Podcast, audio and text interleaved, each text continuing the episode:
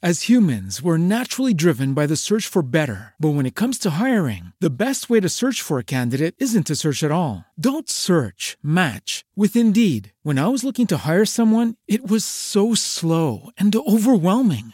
I wish I had used Indeed. If you need to hire, you need Indeed. Indeed is your matching and hiring platform with over 350 million global monthly visitors, according to Indeed data, and a matching engine that helps you find quality candidates fast. Ditch the busy work. Use Indeed for scheduling, screening, and messaging so you can connect with candidates faster. And Indeed doesn't just help you hire faster. 93% of employers agree Indeed delivers the highest quality matches compared to other job sites, according to a recent Indeed survey. And listeners of this show will get a $75 sponsored job credit to get your jobs more visibility at Indeed.com slash podcast. That's Indeed.com slash podcast. Terms and conditions apply. All right, so Matt, why does Waldo always wear a striped shirt? You know, every time you see him, he's got mm-hmm. the red and white striped shirt on. Do you know why he always wears that? No. He sure doesn't want to be spotted. That's terrible. Where's Waldo joke? Come on. Who else has a Where's Waldo joke? Oh my god.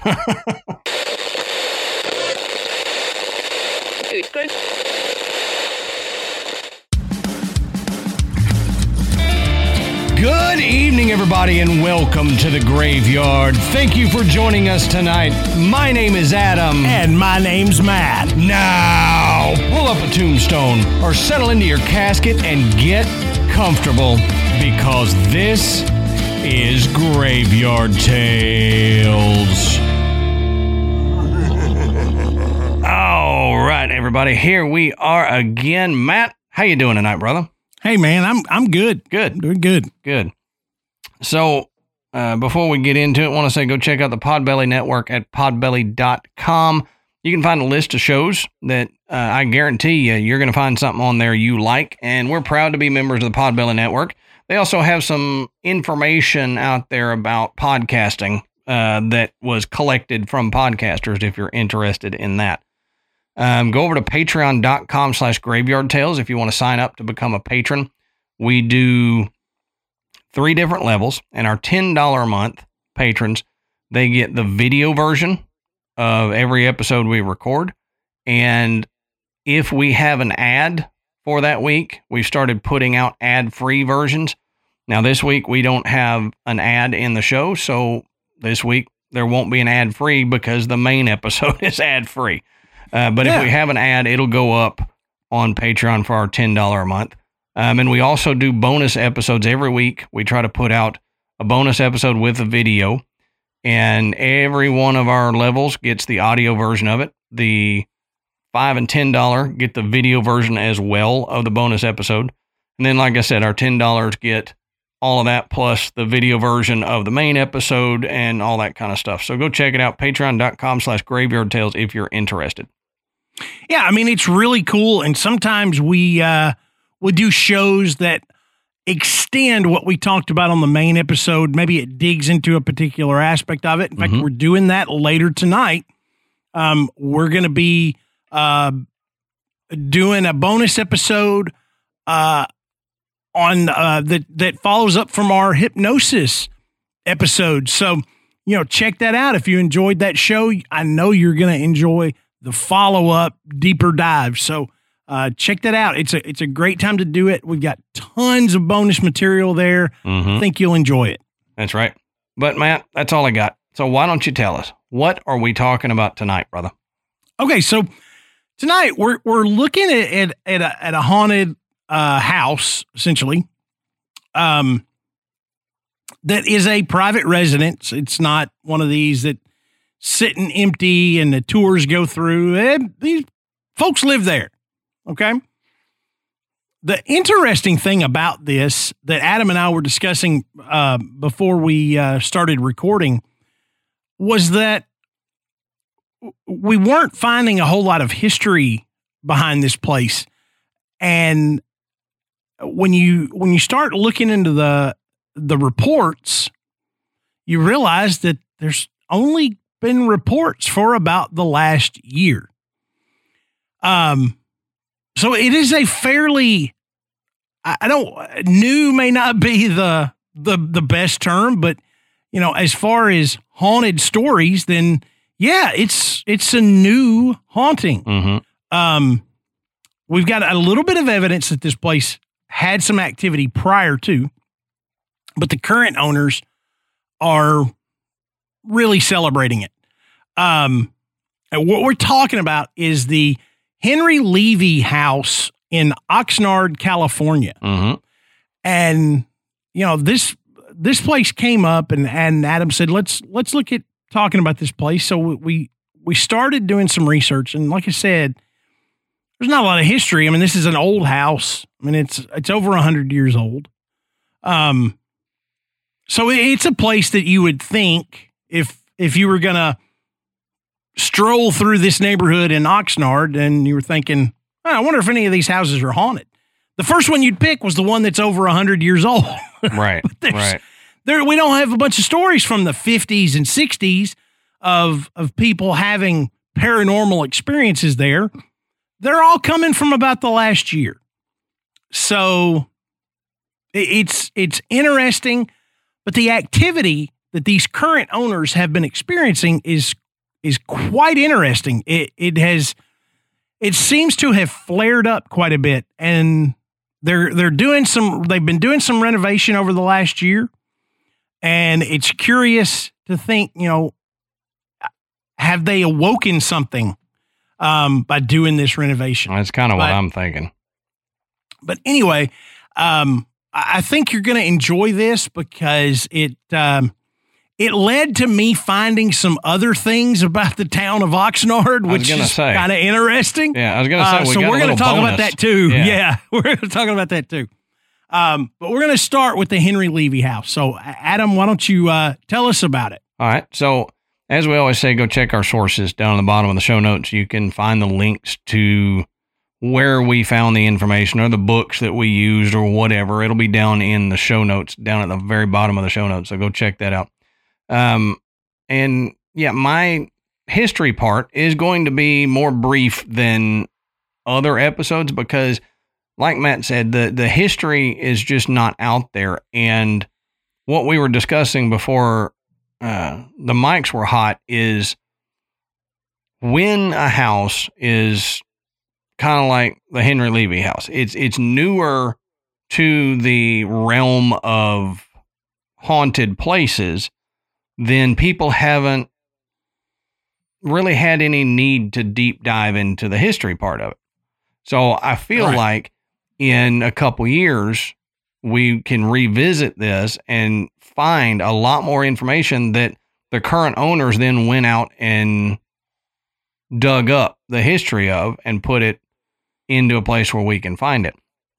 Um, and one other thing that I'll say is we decided to do this topic, then come to find out our good buddy there, Zach Bagels, had already been to this place. so Recently, yeah, I hate it when we do that, but we're he beat us to a place again. But anyway, um, the Henry Levy House is located at 155 South G Street in Oxnard, California, and it's part of the Henry T. Oxnard Historic District in downtown Oxnard, California. And like Matt, like Matt mentioned a little bit ago, they make sure to state in a few places this is a private residence. Please do not Mm. disturb. right? So- yeah, Drive by it and look at it if you want to, but don't just go up to the door and say, "Hey, I hear you got ghosts. Let me in." they're, they're not going to do it. In fact, don't do that anywhere. Right, right. That's probably a, just a blanket statement. Don't walk up to somebody and go, "I hear you got ghosts. Let me come in. I want to look for 'em. I got me a recorder here." Um, now this says that it was built for the Levy family in 1914 by architect Homer Glidden. And apparently, it's one of the few houses designed by this guy. He designed other things, but this is one of the few houses that they actually got him to design. Now, the main house is approximately 4,794 square feet with 18 rooms, and it sits on a triple wide lot of 21,000 square feet. So, for California, that is a ginormous place. Um, I have not been to Oxnard, but in the areas that I have been in California, there's not that much space. Yeah. So- uh-uh. Um, now, there are many original features still existing in the house, including the moldings and the light fixtures. And they say that the house is a hybrid of the craftsman and Tudor styles of architecture. Now, the Henry Levy house is an outstanding example, this says, of a two and a half story craftsman shingle style house with Tudor influences. Henry Levy, who the house is named after, is was the brother-in-law of Achille Levy, who was the founder of the Bank of A. Levy, which apparently was a, a big thing in California. The Bank of A. Levy was real big there in California for uh, quite a while. Um, but Henry Levy was a bean broker and shipper. Bean broker. Yeah, that does not mean he was a, a breaker of beans. He didn't just get a bean and break it. Uh, They were already broken when he got them. Exactly. So he he made them broker. Um, now he it's like being a stockbroker or whatever. He was a bean broker and shipper. Now, a couple little fun facts about the Henry Levy House. In 1996, the television show Melrose Place filmed three episodes at this house for its fifth season. Um, the house was used as the Bel Air home of Dr. Dan Hathaway, played by actor Greg uh, Evigan. I don't know how you pronounce his last name. Yeah, that's it. Um, and in 1997, the house was used in the made for TV movie What We Did That Night, also known as Murder at Devil's Glen, starring Ricky Schroder. So, Yeah. if you've seen either of those, like uh, Melrose Place episodes or the um, What We Did That Night, you have seen the Henry Levy house. Now, briefly, we'll look at the Levy family.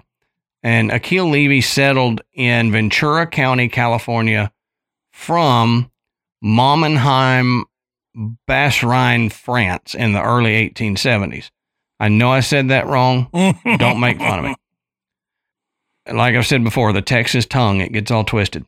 Now, his wife's brother, uh, Henry Levy, came from Paris, France, and joined him in business, including starting a furniture store in Santa Barbara and establishing a brokerage business before the turn of the century, and became one of the outstanding grain and bean dealers in Southern California.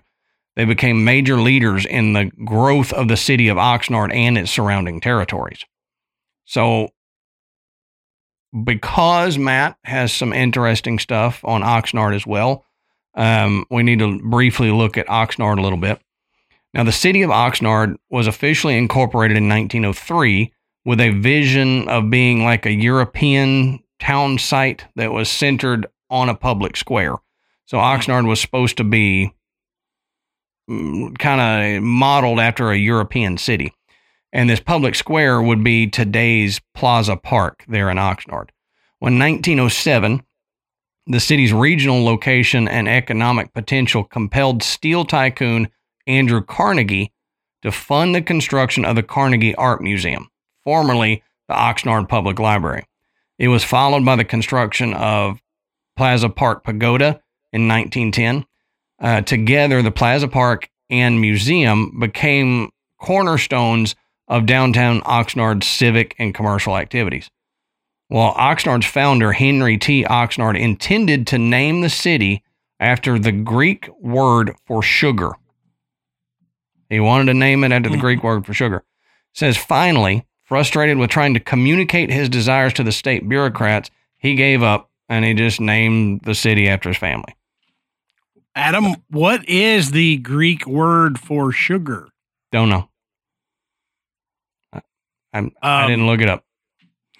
I did, Okay. and uh, it's all Greek to me. But um, bump. no,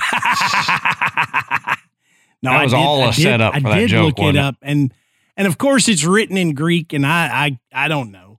Um, but it it looks like the um, if you tr- semi translate it over to English, it looks like Zachariah.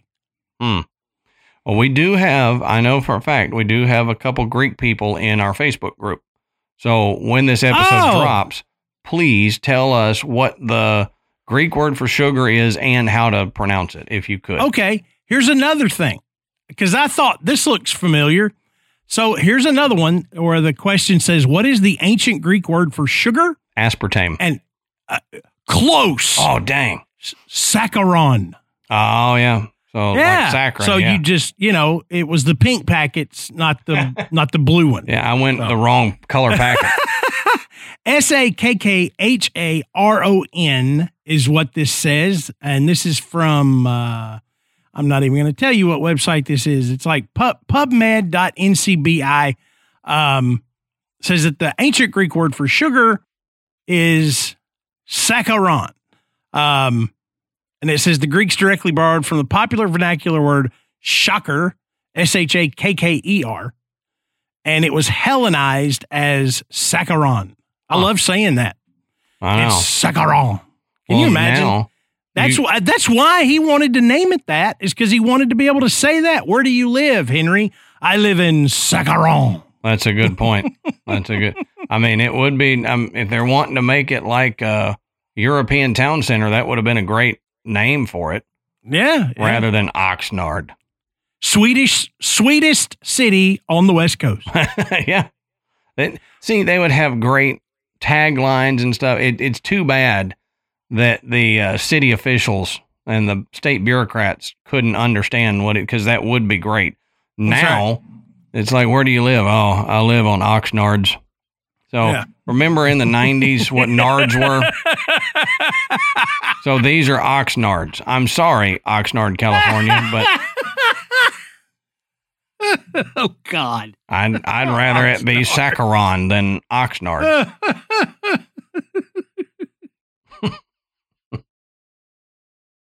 So right in the Nards. yeah, right in the Oxnards. I bet they're big though. Anyway, so like basketballs. yeah. Not Rocky Mountain oysters. That's uh, California. Well, California probably. a- Anyway, we'll keep moving. Uh, this says that the earliest inhabitants of the Oxnard areas were the Chumash Indians, who lived uh, in round thatched houses and were known for their well constructed plank canoes and fine basket work. So, after a number of Spanish explorations, Jose de Galvez, utilizing powers bestowed upon him by King Charles III, appointed Father Junipero Serra to head missions in Alta California. Mission San Buenaventura was the halfway point between San Diego and Monterey missions and was established in 1782. Pueblo life and sprawling uh, ranches began to spring up around the site of the mission, and California families exerted their influence until the state of California was added to the Union in 1850. Now, in the mid 19th century, immigrants began to pour in from the East Coast and Europe. Well, about a century ago, Hollywood cinematographers and location scouts were attracted by the beauty of Oxnard's beaches. In fact, it was in 1921 that Paramount Studios found Oxnard's sprawling coastline to be the perfect standing for the Egyptian desert. So, one of the most notable Hmm. motion pictures of its time, Rudolph Valentino's The Sheik, was filmed here. Yeah. Other And Hol- and Valentino had a as a, a beach house there. Yeah. In Oxnard. Yep, which is probably he was like, "Man, I live here. This is beautiful. It looks like a desert. Let's come out here and." Mhm. So now, other Hollywood studios and stars were soon to follow. Clark Gable bought a home in Oxnard. Charlie Chaplin headed to Oxnard when he needed a, a respite from his busy schedule. Most notably, John Wayne made fishing his sport while vacationing in Oxnard. So it's kind of interesting that, you know, Oxnard, for those of us not in California, you know of Oxnard. You've heard it, but you Mhm. don't really know why you know it or whatever. But come to find out, this area is used in a lot of movies, older movies, and it's where some of these movie stars and stuff move to to get away from Hollywood. Right. Yeah. To get to get further away from the just I'm sure the maddening bustle of the burgeoning Hollywood Mhm. scene. Um you know, they just we got it. We got to get out of the city. Yeah. Um, I've been to and- Hollywood and I can understand why even Hollywood actors don't want to be in Hollywood. I mean, I, I can understand. There's too much going on. I Yeah, you could yeah. barely find a place to park, and this was four years ago, five years ago that we went. It it's been several years, and it was. I can only imagine how busy it is now. It gets busier every year, but it was crazy then. Okay, so like I said at the beginning of the show, owners Eric Andrist and Jeff Rizzo, who, are the current owners, like we said, it's a private resident. Um, they embrace not only the history of their home, but they embrace the paranormal side of it as well. Um, now, Eric has has kept a a blog uh, and a and a video diary along with the rest of the website that details um, everything about uh, the Henry Levy house. Uh, he has gone so far as to invite other paranormal investigative groups to come in and check it out. But Eric says when they moved in, they were there for about six months and nothing happened. Hmm. Or at least he says that we noticed. Right. You know, right. we we didn't notice anything, so we don't we don't think anything happened for about six months. But he says then, and this was January of 2022. Um, a prior owner of the house wanted to remove a stone marker that they had brought from their family homestead in the Midwest, and they wanted it back. Okay, now it, he says marker. It looks like a headstone, but not exactly. I mean, it's not something you would look at and you go, that looks like a headstone. There's nothing about it that says it is a headstone. But either way, they wanted it back. And this thing is not small. And so Eric said when the when the construction crew uh, showed up and started jackhammering this thing out of the ground, um, things started to happen. It says the first day after the construction crew left, it was the middle of the night, they were uh, awakened by someone walking on the third floor above their bedroom. Hmm. And Eric says it sounded like hard soled shoes walking on wooden floors. And he said he tried to grab his cell phone and start videotaping, but he had left it downstairs. So he said him and Jeff just just laid there listening in disbelief. Yeah. He said, and it and it finally stopped.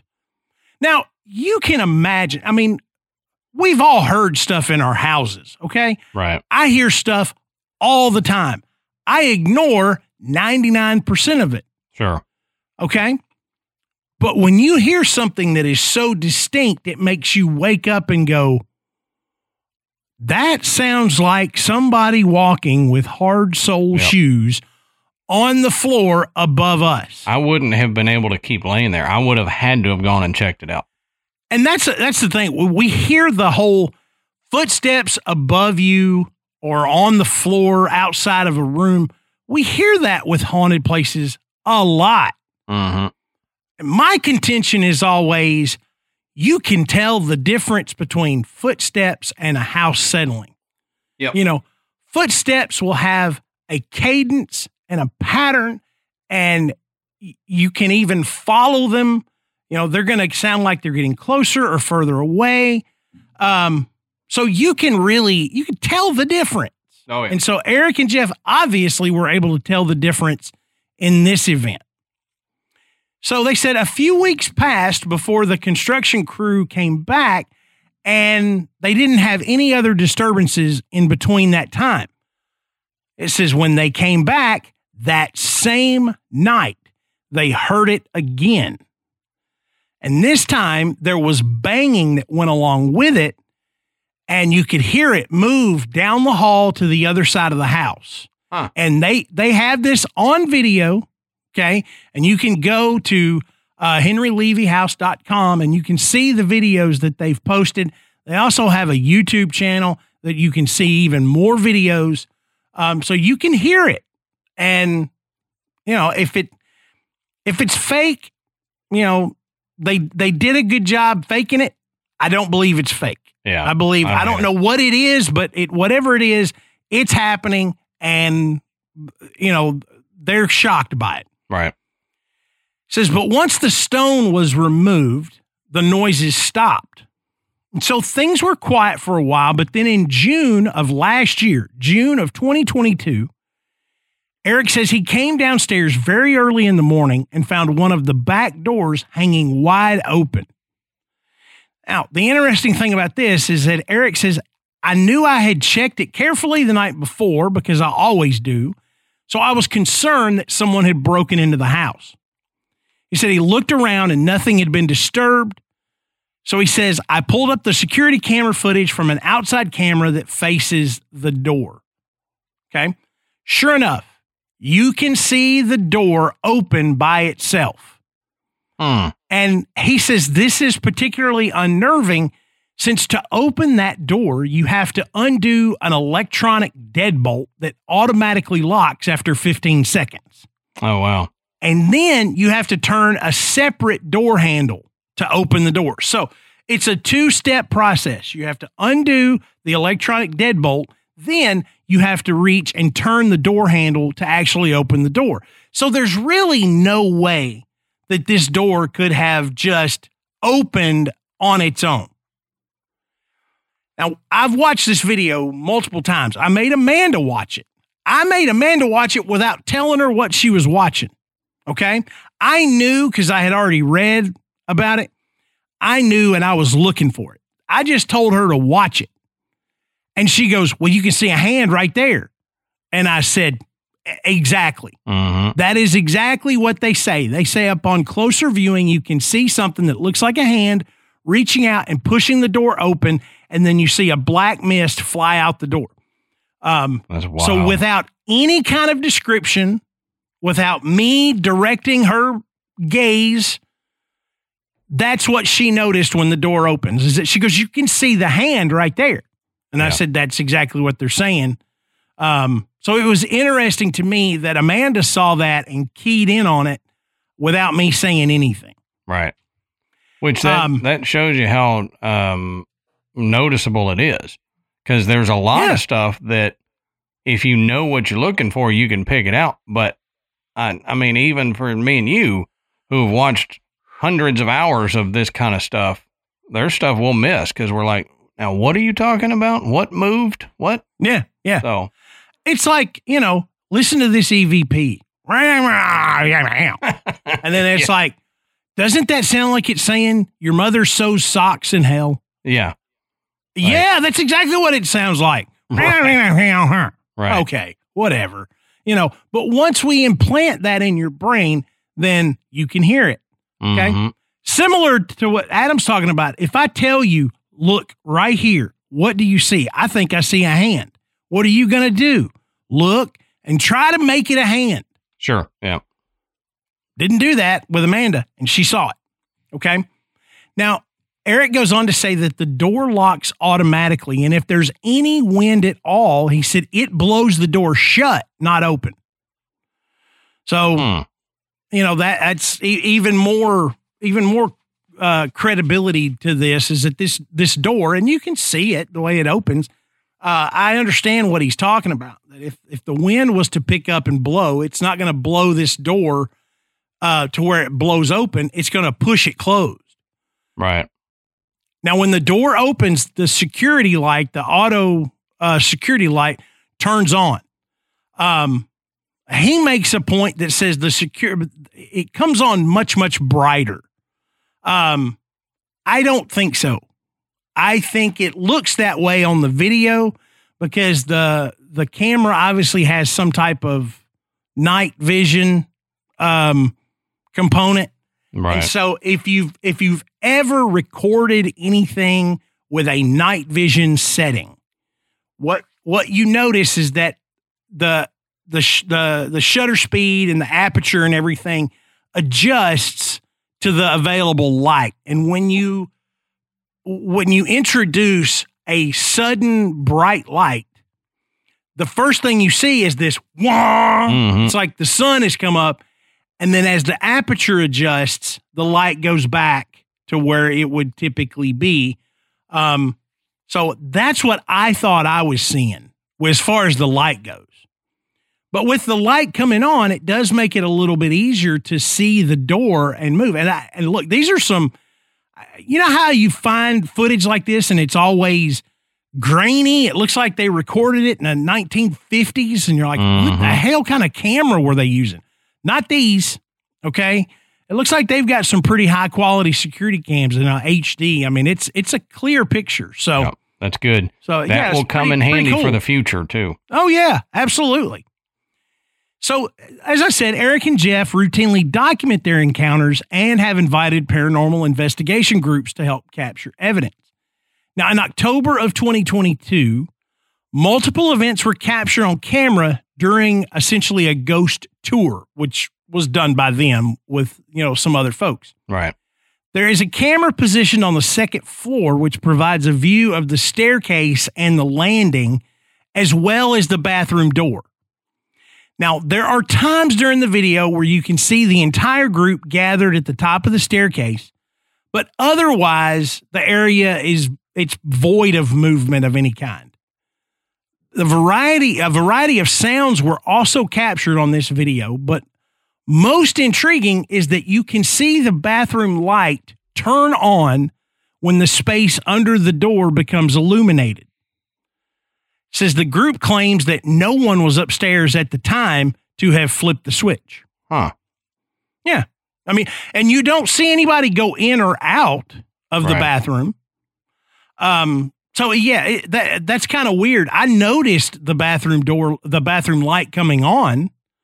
I just thought maybe it's got another entrance or the video skips, so I just didn't see whoever it was go in, Mm, yeah. and then you see the light turn on. Now, according to the the notes for that particular video, no one was upstairs to have Hmm. gone into the bathroom. Well, that's cool. Now, the sounds appear to be a fairly common occurrence now.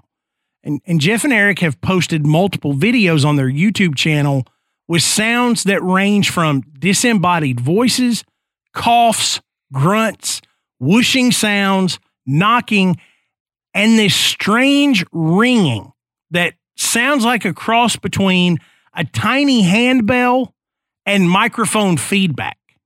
Okay? That's weird. Uh, So you know, like the little the little bell that would be on like some wealthy person's nightstand to call the, the Mhm. butler. Okay, and then it's this weird screechy along with it that sounds like feedback, and that happens multiple times in the video that I'm describing. But it it's happened more often than that, um, according to what I read. You know, it it always makes me wonder because we we've seen not that exact tone, but we've seen something similar that several times where it's just this weird noise. It's like Mhm. white noise or something that happens out of nowhere, and uh, uh, Scott and Forrest have a good example of that on one of their files that they've got. Mm-hmm. and you can't decipher what's being said in there if anything is being said but what is that? Like is that a an attempt at communication and that's the only audible thing that we get is those frequencies? Or eh, you know eh, i'm always fascinated by that because people will say well it's it's a uh, a glitch in the recorder Maybe, but if it happens multiple times with different cameras, different audio sources, then Mhm. it can't be the same glitch in all of these. Right. it's very, very unlikely to be the same glitch in all of these. So what what is that phenomenon? Yeah. And and how common are glitches Right. in the in, in this equipment anyway? right. I mean, you know, I've got electronics that I've used without fail for years. And for one of them to just randomly throw a glitch out there that um, made me think that there was something paranormal going on, it would be a, it would be so obscure. Right. Um, I mean, I that I, I wouldn't even consider a glitch, uh, at least not on the front end. right. You know, so I'm sure there's been glitchy stuff that has caused somebody to go, Sure. oh, oh, that's they're communicating from the other side, and that's what it sounds like when they do it. Okay, and and it may very well be a glitch, but I don't think they're that common. No, they shouldn't be. But I, I've just always wondered what is that? Why? And I think it's probably just the fact that we can't hear as much of the audio spectrum as other Right. animals can. Like right? maybe to a dog, they can pick up actual voices and saying something, but all we're catching is this weird thing that's happening. So Yeah, yeah. it- that's what when you you were talking about the the weird sounding like feedback and a bell ringing. That's kind of where my head went. Is Mhm. what is trying to be communicated here, Mhm. and why are we only catching that part? And I think it's just our inability to hear more of the spectrum than we do. Yeah, it, it's kind of strange, and and you know that. I mean, you and I have, have experienced this multiple times where my ears are not good enough to pick up something, but this microphone is, Sure. Yeah. and there's stuff going on that I don't hear, um, but the microphone picked it up, Mhm. and I think that that occurs in these investigations too. Yeah. where these higher end recorders and these high end um, audio receivers and microphones and so forth they they're so sensitive that they pick up other noises that's good and bad okay it's it's good because i mean you know ghosts typically don't scream and tell you hey my name is joe and i died you know, Right. they don't that doesn't happen okay um but also if it's picking up just routine noises that you don't register then you may go oh we we didn't even hear this listen to this Mhm. and you know it could be a bird landing on the windowsill Yeah. Or the refrigerator or something. yeah. So it's it's good and bad in that respect. Now, Jeff and Eric also point out that even though their first experience directly coincided with the removal of the stone marker from the yard, they were renovating the electrical wiring in the home at that same time. And how many times have we been discussing a haunted location where renovation seems to stoke the fire of Mhm. paranormal activity? I mean, it happens quite often. Yeah. It puts it in a liminal space. Yeah. Because it's between finished states. So, Yeah. And uh and as Adam mentioned, um our our old our old buddy Zak uh Bagans did uh visit uh the Henry Henry Levy house during the the season finale of Ghost Adventures from just this past November. So not not really even 3 months ago this episode aired. Um and and at the at the beginning of the show uh, the couple are discussing their experiences with Zak while sitting in the yard. Zak comments that the hauntings could be related to the Lee. Is it Levy or Levy? I I I think I've said it both ways during this one, but I'm, I'm not 100% sure. but I, I think it's I think it's Levy would be the correct way. Um, I said Henry Levy until you said Levy, and then I went with Levy. So, you're like, well, Matt must know. Actually, Matt does not know.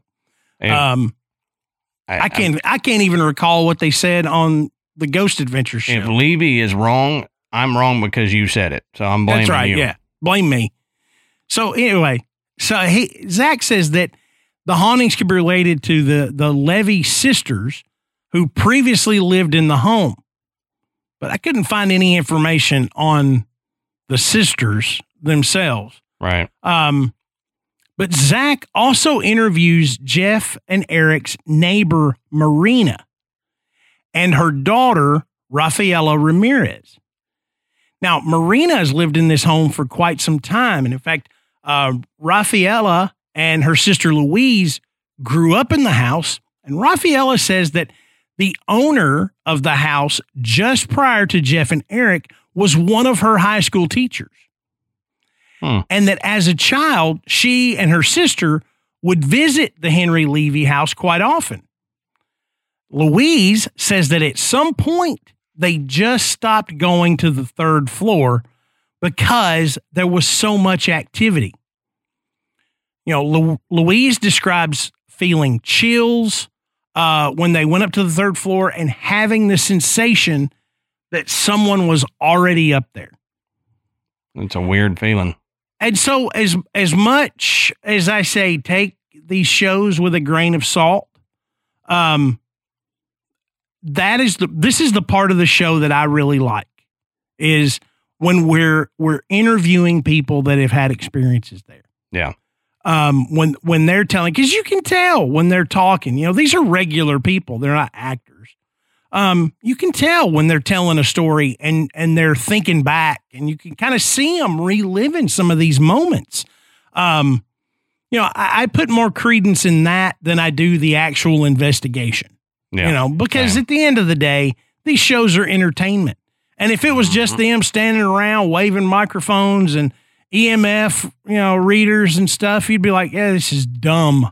well, you know, why why would we do this? I've said it several times.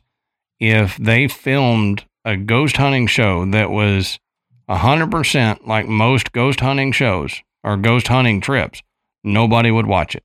That's right. because most of the time it's a bunch of people standing around talking into the air with no responses and i would say 50% of the time or more nothing happens Yeah. so they're uh, you know not saying that all these shows are faked i'm saying that things are exaggerated and their reactions and stuff are exaggerated from what a normal ghost hunter's reaction would be for your entertainment. Yeah. So But you know, it, it it's a it's a beautiful home. Um over a hundred years old. I mean, it's very picture. I can see why uh there's been, you know, television episodes and movies um using the house as as as a residence for a character. right. Um, because it's really cool. Uh and on top of that, you know, it's got a little bit of haunted history. So um but like we said at the beginning of the show, this is new. Everything I have described, uh, with the exception of uh, Rafaela and Louise's um, uh, childhood experiences in the house, has happened within the last year. right. Okay. So there's not uh, just story upon story upon story. Now, it could have very well have been going on. Previous owners may have decided either I don't believe in this and I'm not going to believe in this and I'm going to ignore it, or they took the path of this is some really weird stuff happening in this house. I'm not going to tell anyone, about hmm at least not officially. Right. You know, I'm, you know, I may tell some friends, you know, it's, I mean, look, I never told anybody officially about anything that happened at my house until we did it on this show. Hmm And, you know, as, as official as that could possibly be. um, you know, Zak Bagans isn't calling me wanting to go and check out my house. Right. Um, so, you know, there there might have been a 50, 60 year history of paranormal activity, um, and nobody talked about it. But now Eric and Jeff are talking about it Mhm. and they're documenting it and they're they're embracing it to the point that I, I told Adam I, I've I've put him I put a tag on this to go back and check periodically and see updates from them, and it will be interesting over the next few years what kind of experiences they continue to have. That's what I was saying um, before we turn the mics on. Is I think we, it would probably behoove us to do a follow up episode on Mhm. this house in a couple three years and see what documented activity is now out there versus this one. We could do Right. a, a compare and contrast type episode because Mm-hmm. I'm I'm willing to bet you that within the next two years they put out quite a bit of Mm-hmm. Information on it, especially if just in the year that they've been documenting documenting it, it has several accounts already. That's right. Nothing That's right. major, nothing huge, but it it's like Matt said, we're kind of in on the ground floor of this haunted house. This it's yes, it's an old house, but nobody's really been documenting. So Graveyard Tales is one of the first here to discuss the Henry Levy, Henry Levy, Henry Levi, whatever you want to call it, house. Yeah. And that's why we don't have as much as we normally do on these houses that people have been documenting hauntings for 50 years. So Yep, yep. let's hope we can do a follow up and get some good information on the follow up. Yeah, absolutely. So, um, you know, a lot of times when Adam and I get into researching a haunted location, we come across a lot of information about the surrounding area, um, whether it's the town, you know, or the itself, or you know, maybe the the countryside has some history. The land itself may have been a site of, um, you know, Native American burials or a really bloody battle in the Civil War, something like that. Um, and it, and it becomes even more interesting. And it, that's where we talk about, you know, falling down these rabbit holes because we're chasing a, you know, something else. Um, but we wind up learning something new. And I mean, we've come up with some other shows because of that Oh, yeah. researching one topic and and learn something about a new one. Um, and and that happened with with this. Um, I learned quite a bit about the town of Oxnard, and that not only does the Henry Levy House um, have some paranormal activity, so does the rest of the town of Oxnard. Yep. Which And- is cool. Yeah, and there's an uh, a a paranormal investigator and author there in Oxnard. He's he's also uh, called a ghost storyteller. His name is Richard Senate. Okay, um, and Senate says that he knows about more than forty ghost sightings in the area, and he shares some of these stories in the Never Thirty uh, podcast, which is. Uh, produced by the Ventura County Star. Hmm. And so I grabbed a few of these because they were interesting. And so one of these was I- Infeliz Maria, which has been spotted twice in the area. Now, the legend for this one is that there was a woman who wanted to be beautiful in the eyes of her lover, so she made a deal with the devil to make her beautiful in the eyes of her rich boyfriend. Hmm. Now, the devil told her that he would grant her wish if she killed her three children. God. Now, according to the legend, when she did that, the devil gave her the head and hooves of her boyfriend's favorite horse. I don't know what the significance is of that, know. but that obviously wasn't the deal.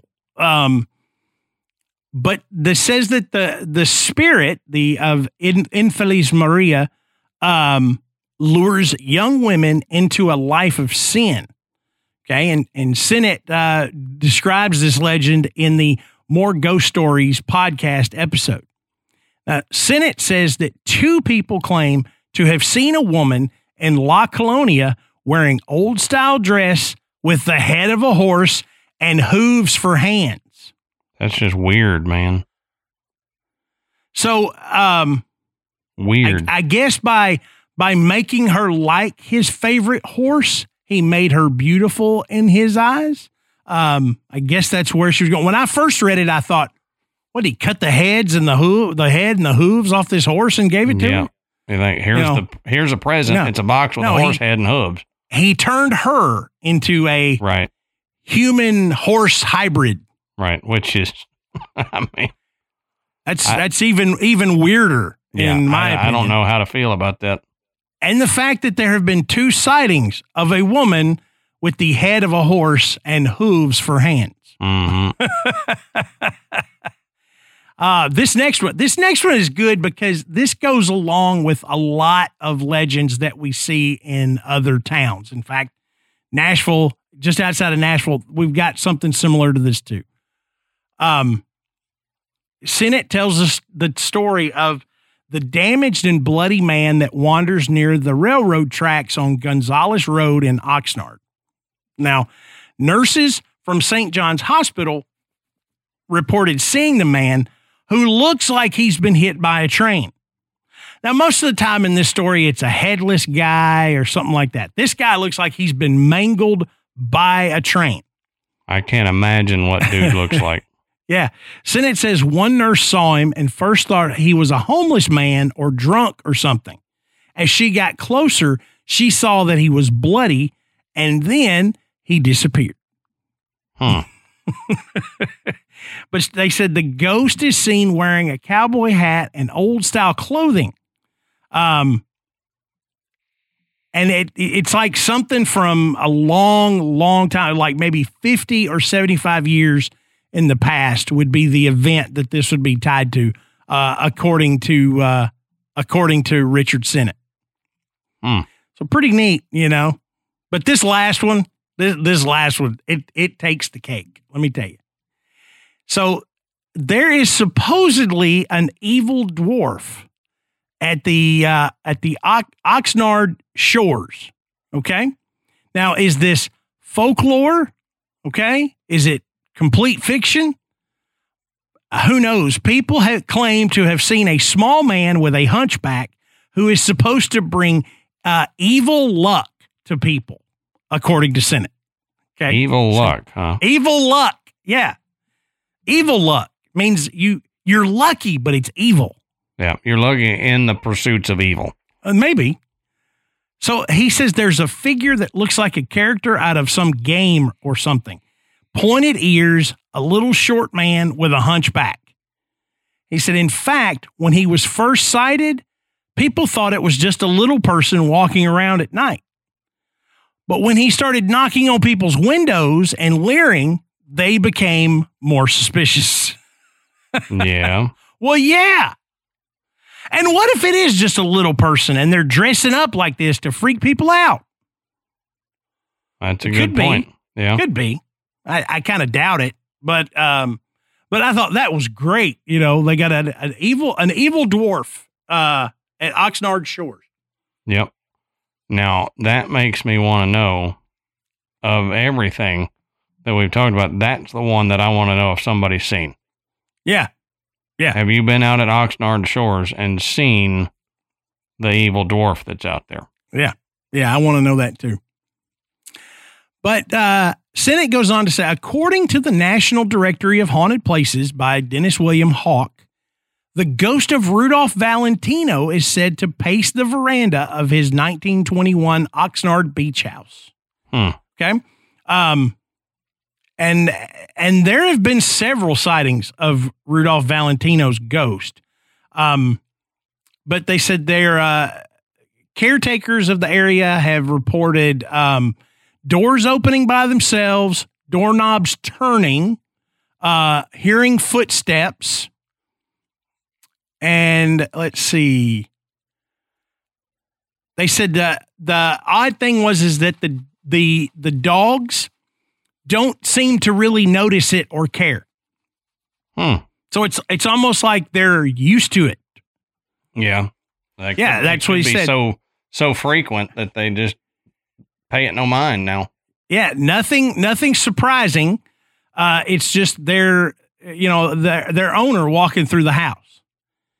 Says now the last person to publicly acknowledge seeing uh, the ghost of Rudolph Valentino was tobacco heir Doris Duke and her butler, Bernard Lafferty, who saw him on multiple occasions between the 1950s and the 1980s. Now, according to Miss Duke, his appearances became less frequent as her time drew on. Now, uh, Doris Duke passed away in 1993, and the house itself was tragically leveled in 2006. Now, some remnants still exist, but the house is still essentially lost. Um, nobody has reported Valentino's ghost on the property since that time. Um, That but it, it's it's interesting to note that that was going on there in Oxnard, and then you mentioned Rudolph Valentino Yep. um, early on. So it, it's just it's just another one of those oddities that I came across that looking into a haunted house in Oxnard, California. Well, see, and it's weird because you don't think of, at least I don't.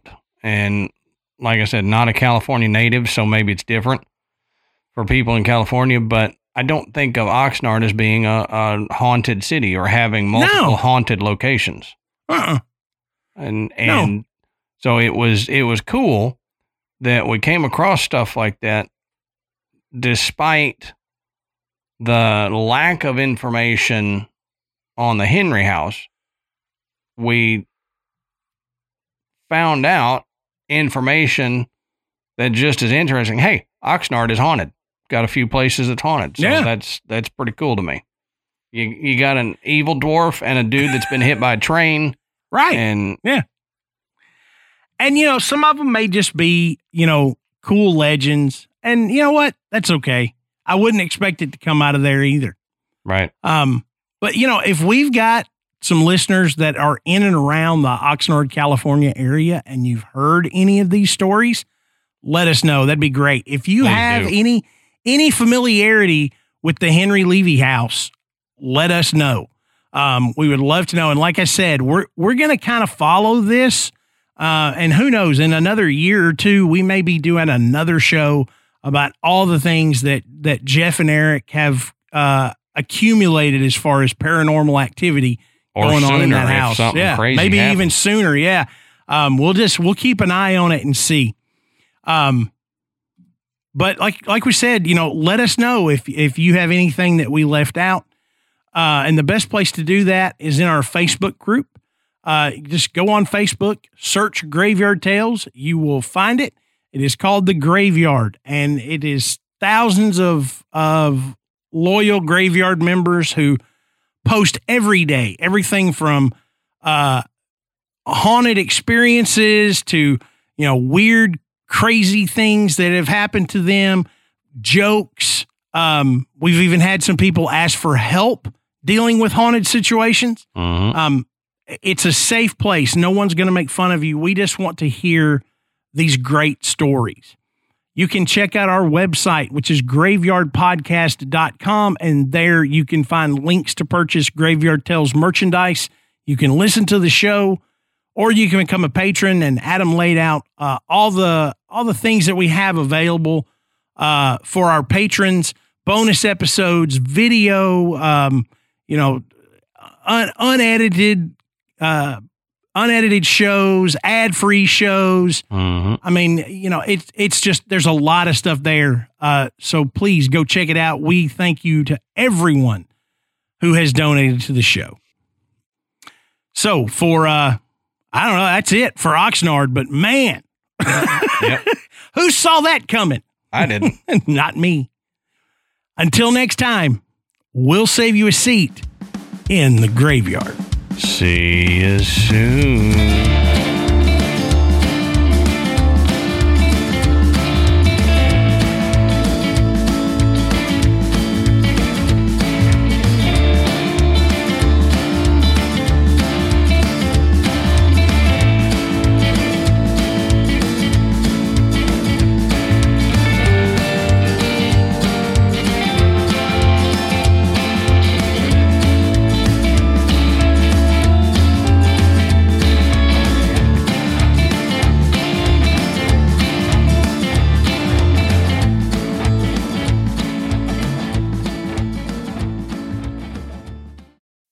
As humans, we're naturally driven by the search for better. But when it comes to hiring, the best way to search for a candidate isn't to search at all. Don't search, match with Indeed. When I was looking to hire someone, it was so slow and overwhelming. I wish I had used Indeed. If you need to hire, you need Indeed. Indeed is your matching and hiring platform with over 350 million global monthly visitors, according to Indeed data, and a matching engine that helps you find quality candidates fast. Ditch the busy work. Use Indeed for scheduling, screening, and messaging so you can connect with candidates faster. And Indeed doesn't just help you hire faster. 93% of employers agree Indeed delivers the highest quality matches compared to other job sites, according to a recent Indeed survey. And listeners of this show will get a $75 sponsored job credit to get your jobs more visibility at Indeed.com slash podcast. That's Indeed.com slash podcast. Terms and conditions apply.